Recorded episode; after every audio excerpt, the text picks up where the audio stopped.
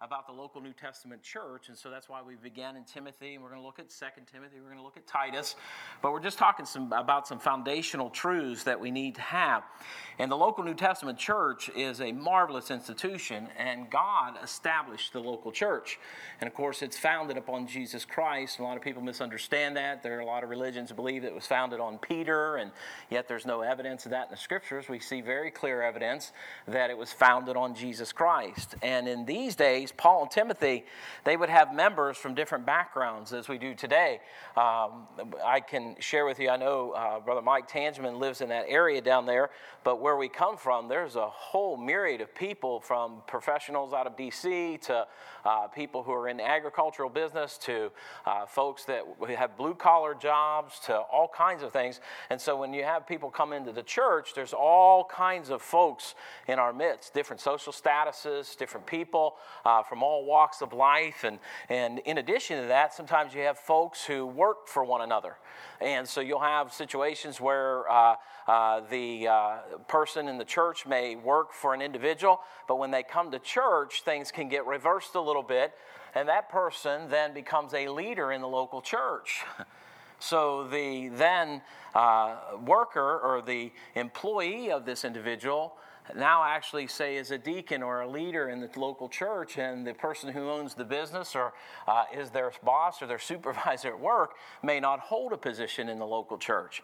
And so we see all these backgrounds as we do today, and the Bible teaches us this that the Lord is no respecter of persons. And so one of the things we have to realize no matter who walks through that door, God, one, has allowed them to walk through the door.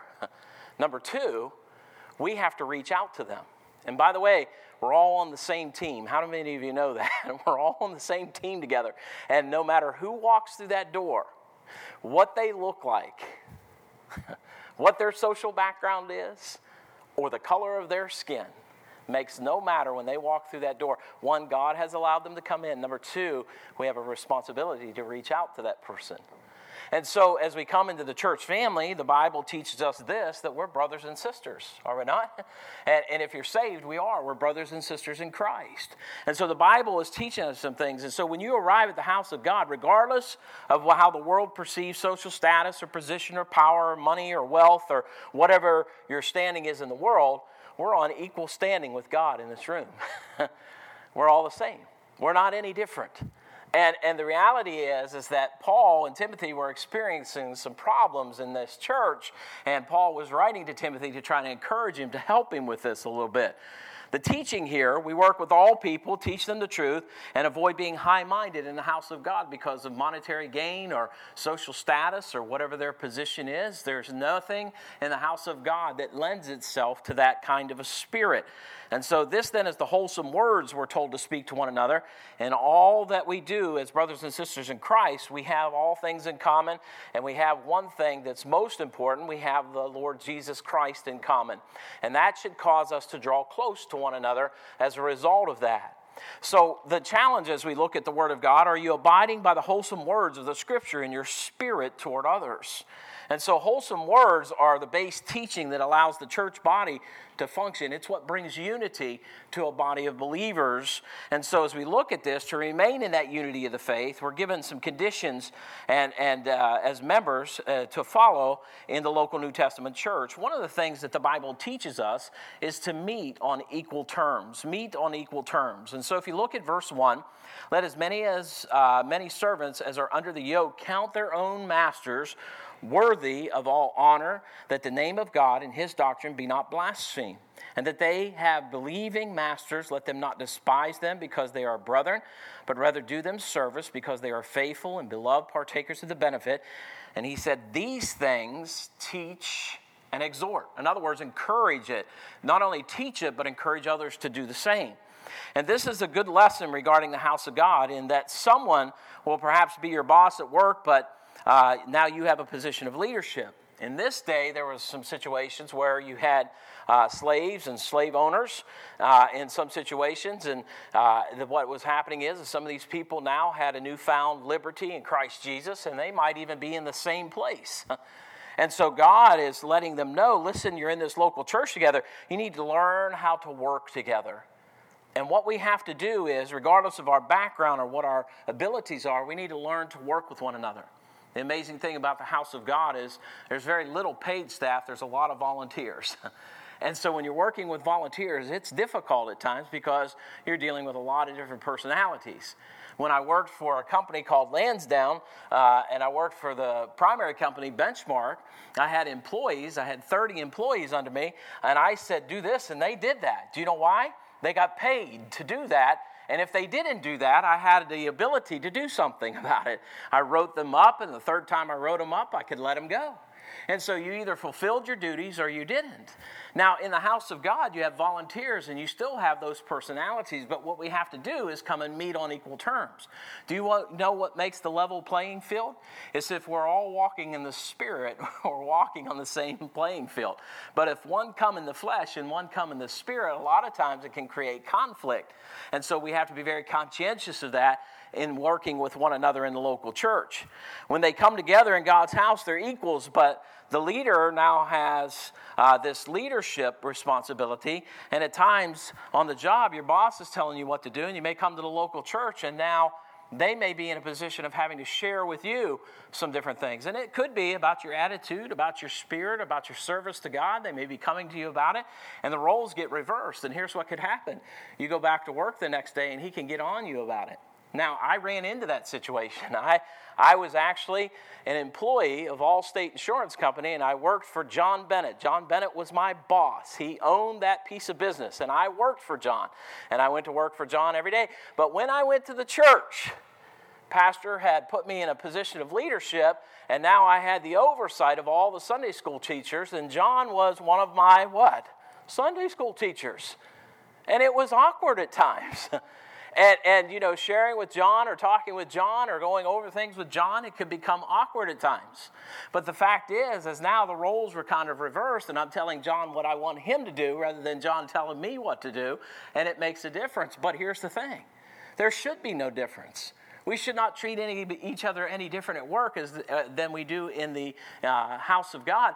We should have that kind of spirit about us. And so, this is what's taking place. The life of a Christian is that God puts us on equal standing. Yet, there are those who God has placed in authority, and regardless of their occupation in life, they're a leader now in the house of God. So, when Christians behave otherwise, the Bible says that it can again uh, cause some problems. It can hinder the effectiveness of God's word. It can even bring forth blasphemy, it says in verse 1. He says, You do this and you, treat, you handle this in this way that the name of God and his doctrine be not blasphemed.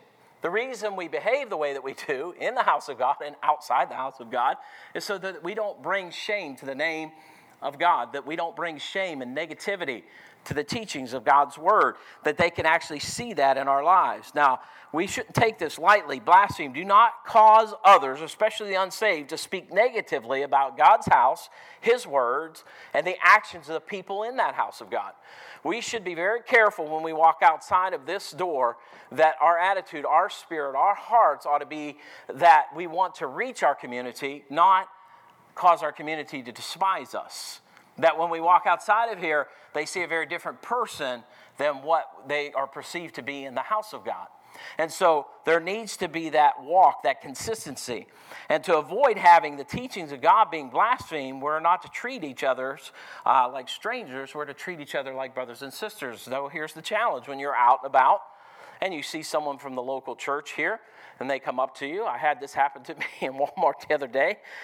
Miss Connie, one of your kids, come running up to me and hugged me in Walmart. And I looked and I went, oh, man, I know her. Her name wouldn't come to my mind. And then she says this, and how embarrassing was this for her pastor? This is my favorite pastor. And I thought, oh, good night. Oh, little girl, you are so cute. Mom, this is my pastor. Oh, how are you doing, ma'am? And guess what's not in my head yet? I'm still trying to think of this little girl's name. By the way, I was so embarrassed, I didn't even say, What is your name? and and I, I was trying so hard, but here's the thing we should never be a stranger to those people, should we? Should never be a stranger. She, I wasn't a stranger to her, but man, I felt like a stranger, you know? And the thing of it is, it pricked my heart, and I thought, good night, why don't I know this girl's name? And I, I still, I mean, I can't, I, I can tell you what she looks like. I can't think of her name. And I've seen her more than once, and she's done it to me here as well. And so, as I share this with you, we have to realize how important this is that we're brothers and sisters in Christ. You know, when we act in that manner, it can create chaos. It can create chaos in the local church. People in the community hear you talk and say things against your local church or people that go to your church. Oh my, not wise. Not wise to say things outside of here that run down the house of God, run down the people who attend here, run down the things that are happening here. We ought to build one another up. Let me, let me give you a couple of verses. You can write these down and just consider this in your heart. When we think about our church body, the Bible says in Ephesians 4:29 and 30, let no corrupt communication proceed out of your mouth. Let no corrupt communication proceed out of your mouth. Now listen, it says in that passage, but that which is good to the use of edifying. Edifying is lifting up, it's building up. If it's not worth building up, don't say it.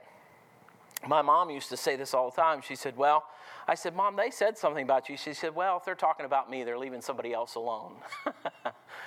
used to make me laugh. I think about it now, but the thing of it is, is boy, it shouldn't be that way, should it? We shouldn't be talking about each other in a way that brings forth that corrupt communication. And it says this now think about it. It, it. it is good to the use of edifying that it may minister grace unto the hearers. And you say, well, they felt graced by my presence. I was there and I told them what somebody else was doing. And boy, they felt very thankful that I told them. And that's not what he's talking about at all. He's talking about encouraging one another.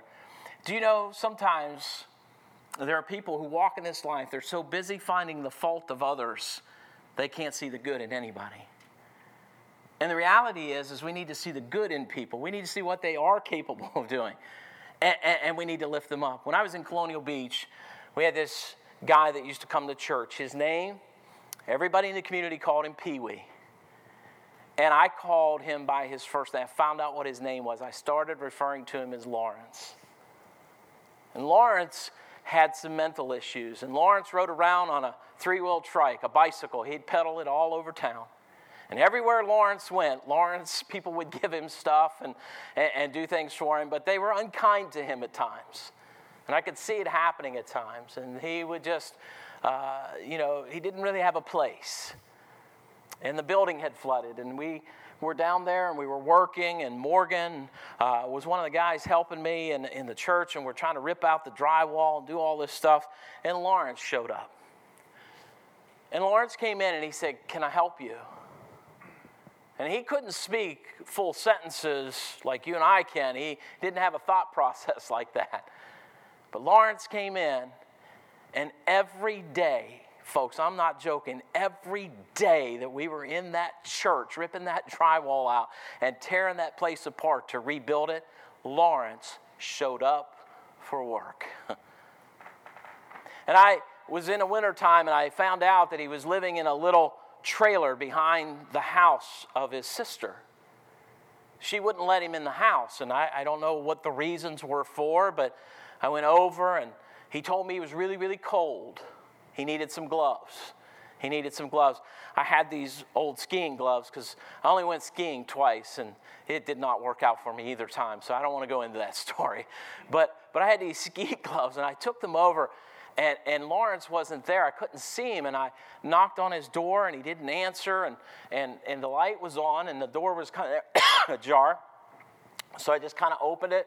I laid the gloves up on the counter just right inside the door and Lawrence came over to the church and he knocked on the door. He came to my office and Lawrence came in. He goes, Do you like oranges? And I said, Yeah, I like oranges. And sure enough, he took a whole bag of oranges and set them on my desk. Where he got them, I mean, he could have got them from the dumpster. I mean, I don't know, but I know he wanted to do something for me. He said, You brought me gloves. I saw you. And I want to tell you something. I bonded with that man. That man would sit in our church services, and when I would preach sometimes, he'd go, and people would say, You can't do that. They'd get upset with him. One time I was preaching, he just stood up walked over to the window, went over there looking out the window. And we had to bring him under control. you know, come on over. And I taught the fellas, I said, listen, don't be unkind to him. Don't be unkind to him. God brought him to us. God brought him to us. You be kind to him. Don't you get angry at him. Yeah, he's got some problems, but let me tell you something. He's showing up for church, amen? And he's coming over in here and he's working. and he's doing things that, that need to be done around this church. And I said, listen, do not be unkind to that man. Don't be unkind to him. Don't do that. And so I challenge you with this when we come into the house of God, don't look at somebody and look down your nose at them. Look at how you might lift them up. Look at what you might do for them and not talk about them. Now, let me challenge you with this do that with everyone else in the church. We're family, we're brothers and sisters in Christ. We ought to look at how we can elevate and lift one another up. The Bible says in 1 Corinthians 15 33, be not deceived. Evil communications corrupt good manners. When you get into the process of talking people down or get into the process of speaking things in a, in a fashion like that, it leads to corruption. Evil communication corrupt good manners. It causes you to do things you ought not be doing. Now, we're all here to serve God and to serve one another. And by doing this biblically and in a biblical manner, we serve our community well. When our community can look at us and see us as a people and they listen and they know about us. By the way, you folks are known by name in this church. How many of you understand that? When I go out, I can mention your names in this community and they know who you are. They've known some of you since you were children yourselves. And they know who you are. And when I go knock on doors and I'm trying to win people to Christ, I'm trying to encourage folks to come to church, listen, they need to see a good spirit out of the folks that are here. A very positive spirit. One that is looking to win the lost to Christ. Now, this is supposed to be taught and to be encouraged and to teach others to do the same. And so, in our spirit toward others, make sure we have wholesome words to edify one another.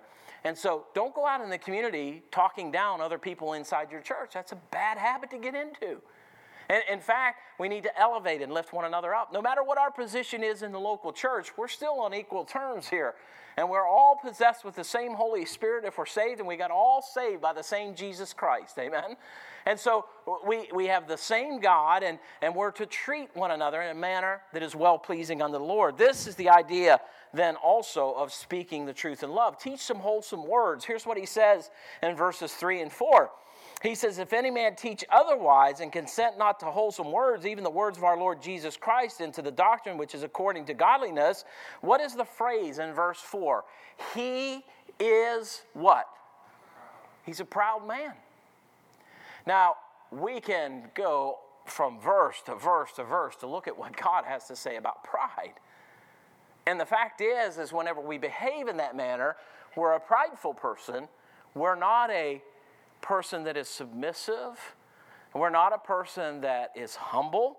We're a prideful person. The Lord tells all of us that no man should teach anyone in the house of God anything but wholesome words. A person who will not consent or give in to this truth of speaking healthy language that builds up rather than tears down, he says, Here, let me tell you what the character, let me tell you what the character of this person is.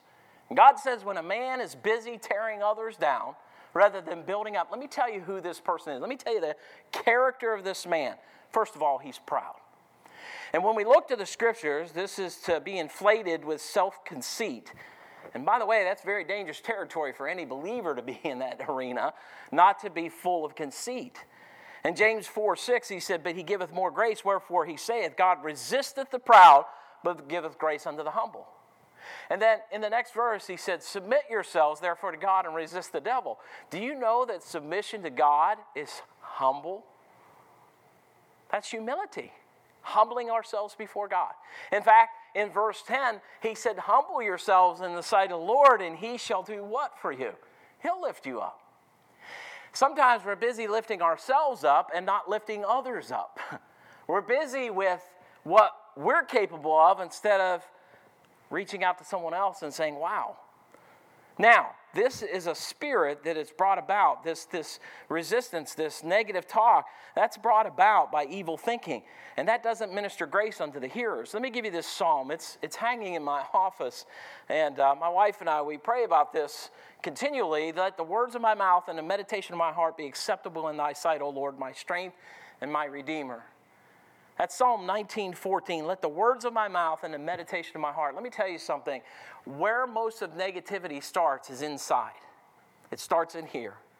And we let that then come out of our mouth. But he says in this passage in Psalm, let the words of my mouth and the meditation of my heart, listen to this, and he says, be acceptable in thy sight. And I believe acceptable words in the sight of God, the words of my mouth and the meditation of my heart, he's not looking for negativity. He's looking for us to esteem others better than ourselves. He's looking for us to lift others up, not tear people down. So, one of the things he said about this man's character, he said, Hey, he's a proud guy. Not only that, here's what they do they go uh, about and they know nothing.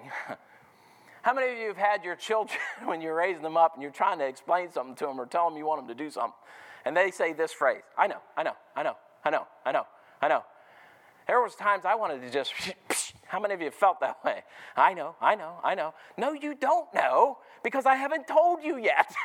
you know nothing. and, and so the thing of it is, is that there are those that he says knowing nothing. Do you know what that is? They're acquainted with emptiness and a lack of understanding. They're acquainted with emptiness and a lack of understanding. They don't know. In fact, in, in 1 Corinthians 8 1 and, and, on, and so forth, knowledge puffeth up, but charity edifieth. So God said, when you think you know so much, all it does is build up your head. But do you know what edifies? Loving other people. Charity edifies, it lifted up.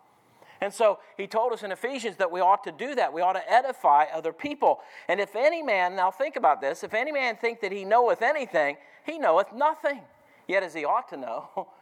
He said, when a man thinks he does know something, he doesn't know anything. How many of you have had your children tell you, I know, I know, I know, I know?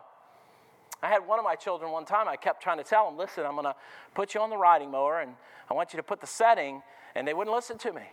When I came home, they burned the lawn, they didn't mow it. Are you with me? The, the mower was all the way down. I'm thinking, good night, what'd you do? You didn't mow, you burned. you understand what I'm talking about, right? But if you already know, and I say, well, okay, he knows, but who paid the penalty? I did because I'm the one that had to go back out and put grass seed and water and do all that stuff, right? no. But the thing of it is, is that when they know, they know nothing sometimes. That's what he said. They lack understanding. They're not really listening. And so you have to train them and teach them. And he said, But if any man love God, the same is known of him. Do you know? Do you love the Lord? And do people know that you love God? Boy, if there's anything I want to be remembered for, is that I loved God. If there's anything I can be remembered for, is that I loved my family, I raised my children according to the Word of God, I loved my wife, and I loved my Heavenly Father. And if people got saved as a result of that, praise God, and God's going to allow those souls to be in heaven one day. But if any man love God, the same is known of him. So, the other thing about this man's character, he's doting about questions and strifes of words. And whenever you look this up, this is hard to grasp that this is what this means, but a sick or diseased appetite for arguing and debating. A sick or diseased appetite just for arguing and debating. I was preaching down in Colonial Beach and had a young man come in, and he was from my church in Florida, which uh, they worked with Ruckman, and they call them Ruckmanites. And, and so I was preaching, and Every time I would get done, I don't know why he kept coming back to our church. I kept trying to minister to him and talk to him, but he would debate over anything that I said. Uh, you know, if he didn't like it, he would come back and I need to talk to you in your office. So we'd go in my office and he would want to debate with me every service. And as I showed him something from the scriptures, he would get upset about the fact that I could demonstrate from the scriptures what I was talking about. And he wanted to argue, he wanted to debate. Well, that's just your view. That's just your point of view. That's just what you think. That's what. And I said, yes, but the Bible says it's of no private interpretation. We either are on the same page or we're not. And if we can look these words up and we can see what the Greek means and we come to some conclusion by putting it into context, where do you go from there? But just a constant arguing. a sick or diseased appetite for arguing and debating over or about words. In 1 Corinthians 3 3, the Bible says, For you yet carnal, for whereas there is among you envying and strife and divisions, are you not carnal and walk as men? If you're going to argue about everything, what are we showing? What are we demonstrating to the world around us? It's not wholesome words. And he says in Philippians 2 3, let nothing be done through strife or vainglory.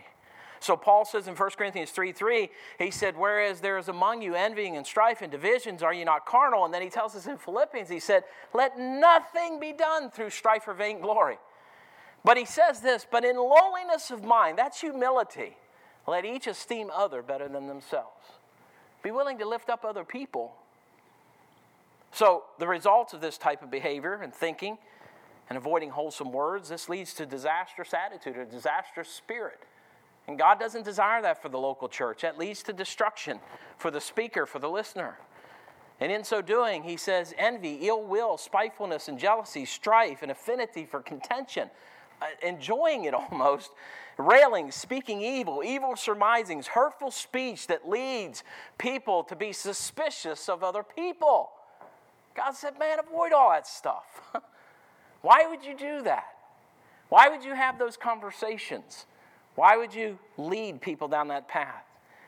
Ephesians 4:31 and 32 says this, let all bitterness and wrath and anger and clamor and evil speaking be put away from you with all malice. All bad or wicked behavior, get rid of it. Get it out of your life. Why would you do that? And he says, and be ye kind one to another. Listen to this tenderhearted, forgiving one another for Christ's sake. Eh, listen, as, as, as He has forgiven you, we need to forgive others, and we need to have that kind of an attitude and that kind of a spirit about us. Willing. But it takes two parties. There has to be a, a submission on both sides. And sometimes that submission means there has to be admission as well that there was wrong done, and that wrong needs to be reconciled and that those things need to be fixed, and that you can sit down and have an adult conversation and cover those things and be kind one to another. So we are given the challenge by Paul only to speak these wholesome words, words that edify and build up. And the challenge to us is just that are you abiding by the wholesome words that Scripture said we ought to speak to build up others rather than tear people down? And God says if you don't, then you're proud. You know nothing. You're doting eh, about questions and strifes of words. You're looking for problems. You're looking to create contention. And God says that's not the challenge that He wants in His local church. We're to avoid getting involved in any wickedness. Verse 5 said this He says, Perverse disputings of men of corrupt minds and destitute of truth, supposing the gain is godliness, from such withdraw thyself. So, withdrawal from ungodliness. The people who indulge in these types of conversations and press others to get involved, God defines them as corrupt, corrupt of mind. Their thinking is wrong. When you're corrupt of mind, that means you're not thinking straight, doesn't it? If your mind is corrupt, therefore you're not thinking clear. And so God says this type of person is that, and these are individuals who are involved in uh, what he calls perverse disputings. Now, what when you look that up, it says this is now think about this: that perverse disputings that's a useless occupation. Isn't that wonderful? so if you're involved in perverse disputings, you're involved in a useless occupation. And so when you think about this, the Lord comments on how these individuals think. He says these are men of corrupt minds. When you look up corrupt minds, when you look that up, it has the idea of rotting and decay. Now, how many of you have put some stuff in the fridge at times, forgot it was in there, and you find it a few months later? Now, I know I'm not, I'm not the only one. You can lie and say, well, that's never happened to me. I've gone in and I thought, what color is that cheese? right? I thought it was blue cheese and it was yellow American, right? And the thing of it is, is that it looks like blue cheese now because you forgot it was in there. Uh, how many of you have, uh, and my dad always said this if you've got a rotting tomato, don't put it near the other tomatoes. And I don't know why, I didn't really understand. It's going to make them all rot. now, I don't know if that's true or not, but I know you don't put a rotting tomato by a tomato. And if my dad showed up my house and saw a rotting tomato by tomatoes, I think he'd still spank me. And the thing of it is, is that the idea behind this is, is these perverse disputings, these men of corrupt minds, this is a rotting and decaying thought and intellect. It's rotting. It stinks. How many of you walk out and say, Man, do you smell that dead possum on the road? Woo! Man, all right. That's a good one. Now, the one thing I don't mind, and this is going to make you either go ooh to pastor or think, wow, that's crazy. I never heard anybody say that. When skunks get killed on the road, it smells like fresh brewed coffee to me. I have no idea why. So when the rest of the family's going, oh, do you smell that skunk? I'm going, man, that smells like fresh brewed coffee to me. and you know how when you open up a can and you smell it, that's what it smells like to me. I have no idea why. I don't know. There's something in my smeller. Miss Laura says, I hate coffee. We'll be in there, everybody's making coffee in the morning, and she's sitting there going, It must smell like a skunk to her. I don't know. but the thing of it is, is that, you know, you have this idea of rotting and decaying. And it's decaying of thoughts. It's destructive in their thinking and in their understanding. This then is referred to as being destitute or deprived of truth. Truth's not in them. They're, they, they, they are not of the truth. They're, they're misunderstanding God's word and His truth. Their, their thinking is such is that what they possess is what's valuable, and the knowledge they possess, that's what godliness is. So, what they possess in their thinking is what they think is godliness. And godliness is not just what we think, it's how we behave, who we are, what we do, our actions, our attitude, our heart. And when you look at this, Paul sends out a loud warning Avoid these types of individuals, for they are in it for themselves, that wait, what others think about them is what's most important. Turn with me to James, if you will. Let me, let me go show you something. Of course, James is writing this, but it lends itself to what Paul's talking about. These men here thought that by their gain, their status, their monetary gain, or what they possessed was important. Look at James chapter 5 with me, if you will.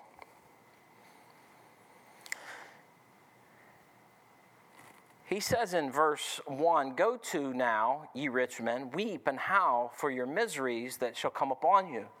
Your riches are corrupted, and your garments are moth eaten. Your gold and silver is cankered, and the rust of them shall be a witness against you, and shall eat your flesh as it were fire.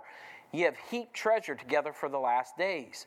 Behold, the hire of the laborers who have reaped down your fields, which is of you kept by, back by fraud, crieth, and the cries of them which have reaped are entered into the ears of the Lord Sabaoth.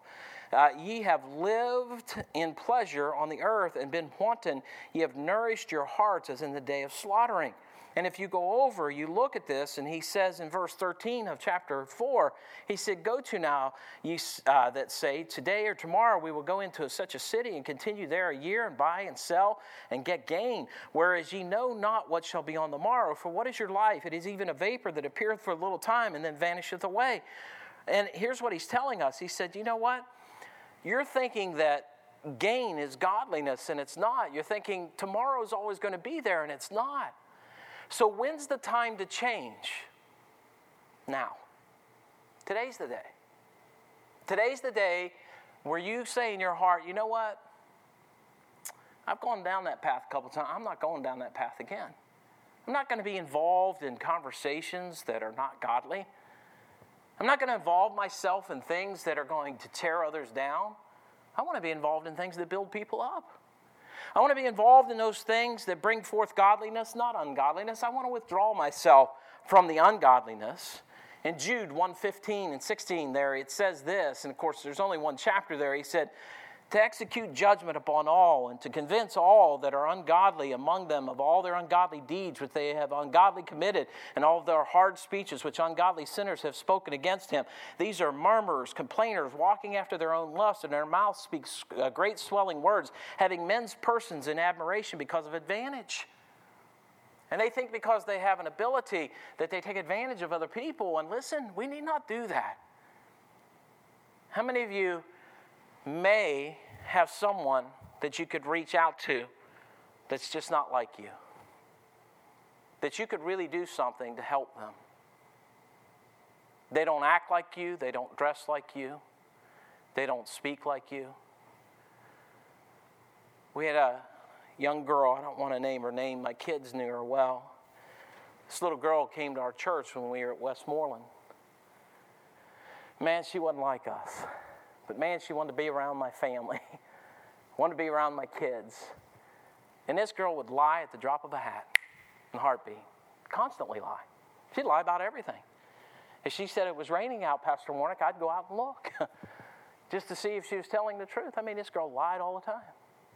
She spoke about things, and when my family was together and we would talk uh, as a family, I'd peck my wife on the cheek and my family would be around, or we would be doing family games. She'd say, You guys are weird. You're just weird people. People don't do this. And she was not like us. But man, I wanted her to get saved. and she started getting involved in the teen group, and the boys were there, and, and, and she would want to be around my boys at times, and I was being conscious of that. Are you with me? And I'm thinking, I want to protect my boys at the same time, and I want to be conscientious of what she's doing, what she's saying to them, because she's just not like us. And God used my family, used those boys, used my daughters, and that girl got saved. and today she's saved. And she began to change. I remember when she came to church, and I mean, when she would dress, how she would just, oh my goodness, she'd walk in and you'd be like, oh, good. I, I couldn't even look at her sometimes because there was no modesty at all. None. And all of a sudden, she came to church one morning. She had a dress on. She began to change. She began to look different. And she began to act different. But do you know what that was? God did that. God changed that person's heart. And do you know what? Our testimony counts. How we behave outside of this place matters to God the things that we do.